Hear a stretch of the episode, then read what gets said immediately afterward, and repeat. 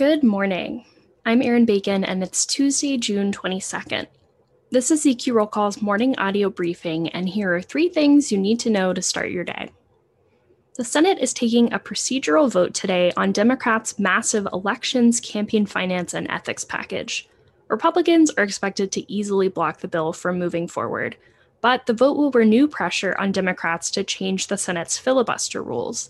It'll also test Democratic Party unity on the bill.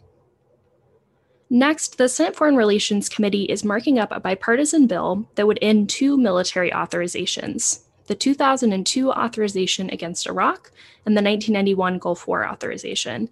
Momentum is building in both parties to get rid of outdated military authorizations. The House passed a bill last week with bipartisan support that would end the 2002 authorization. And finally, Senate Appropriations Chairman Patrick Leahy is warning lawmakers that unless they act, the Capitol Police will run out of funding in August.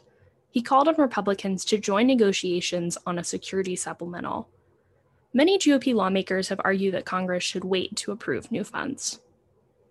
Check CQ.com throughout the day for developing policy news.